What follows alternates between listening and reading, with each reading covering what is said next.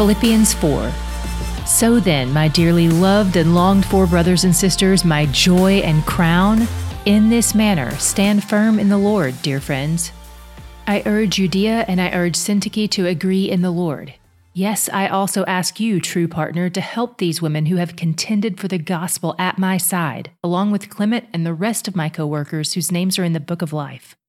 Rejoice in the Lord always. I will say it again, rejoice. Let your graciousness be known to everyone. The Lord is near. Don't worry about anything, but in everything, through prayer and petition with thanksgiving, present your request to God.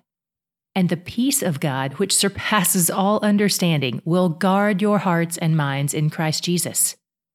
Finally, brothers and sisters, whatever is true, whatever is honorable, whatever is just, whatever is pure, whatever is lovely, whatever is commendable, if there is any moral excellence, and if there is anything praiseworthy, dwell on these things. Do what you have learned and received and heard from me and seen in me, and the God of peace will be with you. I rejoice in the Lord greatly because once again you renewed your care for me. You were, in fact, concerned about me, but lacked the opportunity to show it. I don't say this out of need, for I have learned to be content in whatever circumstances I find myself. I know how to make do with little, and I know how to make do with a lot. In any and all circumstances, I have learned the secret of being content, whether well-fed or hungry, whether in abundance or in need. I am able to do all things through him who strengthens me. Still, you did well by partnering with me in my hardship.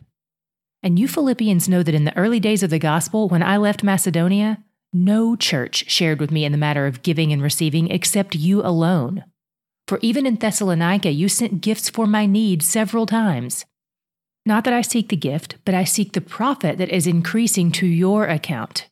But I have received everything in full, and I have an abundance. I am fully supplied, having received from Epaphroditus what you provided, a fragrant offering, an acceptable sacrifice pleasing to God.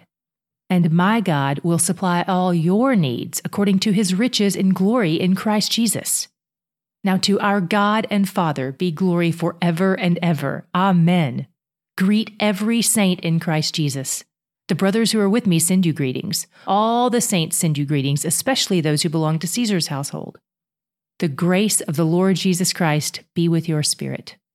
This is the word of the Lord. Thanks be to God. Today we read from Paul's encouragement-filled letter to the church at Philippi. They always had a unique relationship with Paul. He planted their church and he watched it grow, and he remained confident that God would finish what he started in them. They had already seen firsthand how Paul responded to being imprisoned, because when he first went to Philippi, they imprisoned him. But of course, he used his imprisonment as an opportunity to share the gospel. In fact, there's a good chance his former prison guard was one of the people in that church reading this letter. He had converted to Christianity during Paul's time in prison there. When Paul wrote this letter, he was in prison again, probably in Rome, and he took the time to try to make peace among members of the church. He mentioned two women who had been co-laborers with him in ministry. There was a rift between them, and he wanted to help restore the relationship.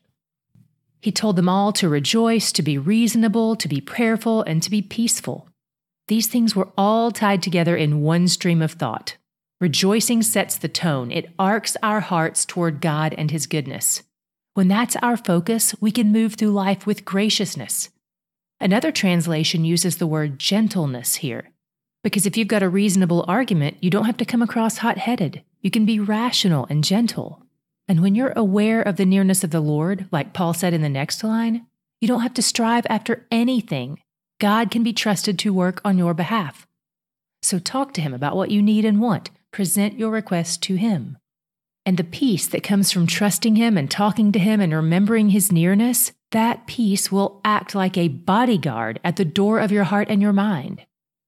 If anyone would have experience in this area, trying to present a reasonable argument and not be hot-headed, having peace in situations that call for anxiety, it was Paul. He had been through the ringer. And from that vantage point, he said, I've learned that there's only one thing that really matters. Whether I'm rich or poor, or regardless of what challenges or blessings I face, with Christ I can endure all things. He thanked them for helping provide for him in prison. They had sent financial relief his way, and he was grateful because in his day, prisoners had to rely on their friends for provision. The Philippian church was repeatedly generous to Paul in ways that other churches weren't. So he reminded them, just as you've provided for me, God will provide for you. My favorite part of today's reading was in verses 8-9, where Paul said, whatever is true, whatever is honorable, whatever is just, whatever is pure, whatever is lovely, whatever is commendable, if there is any moral excellence and if there is anything praiseworthy, dwell on these things. Do what you have learned and received and heard from me and seen in me, and the God of peace will be with you. If I put my thoughts through those filters, many of them get stopped at the very first one. Is this true? Lots of my thoughts are hypothetical problems or things I've created in my head, false fears. So I use the truth filter to block them out. They don't stand a chance against most of the other filters either. But the gospel of Christ meets every criteria of what Paul says to think about. True, honorable, just, pure, lovely, commendable, excellent, praiseworthy. It is all of those things and more. That's why I'm so glad we're spending time every day reading his word and reminding our hearts to think about it. God gets into our brains first, then into our hearts, where it can be pumped out through all our blood vessels into every square inch of our bodies, where it can take root and bear fruit in things like rejoicing and gentleness and prayer and peace.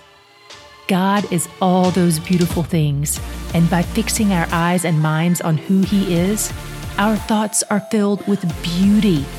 He's where the joy is. I'm Tara Lee Cobble, and you're listening to the He's Where the Joy Is podcast presented by LifeWay.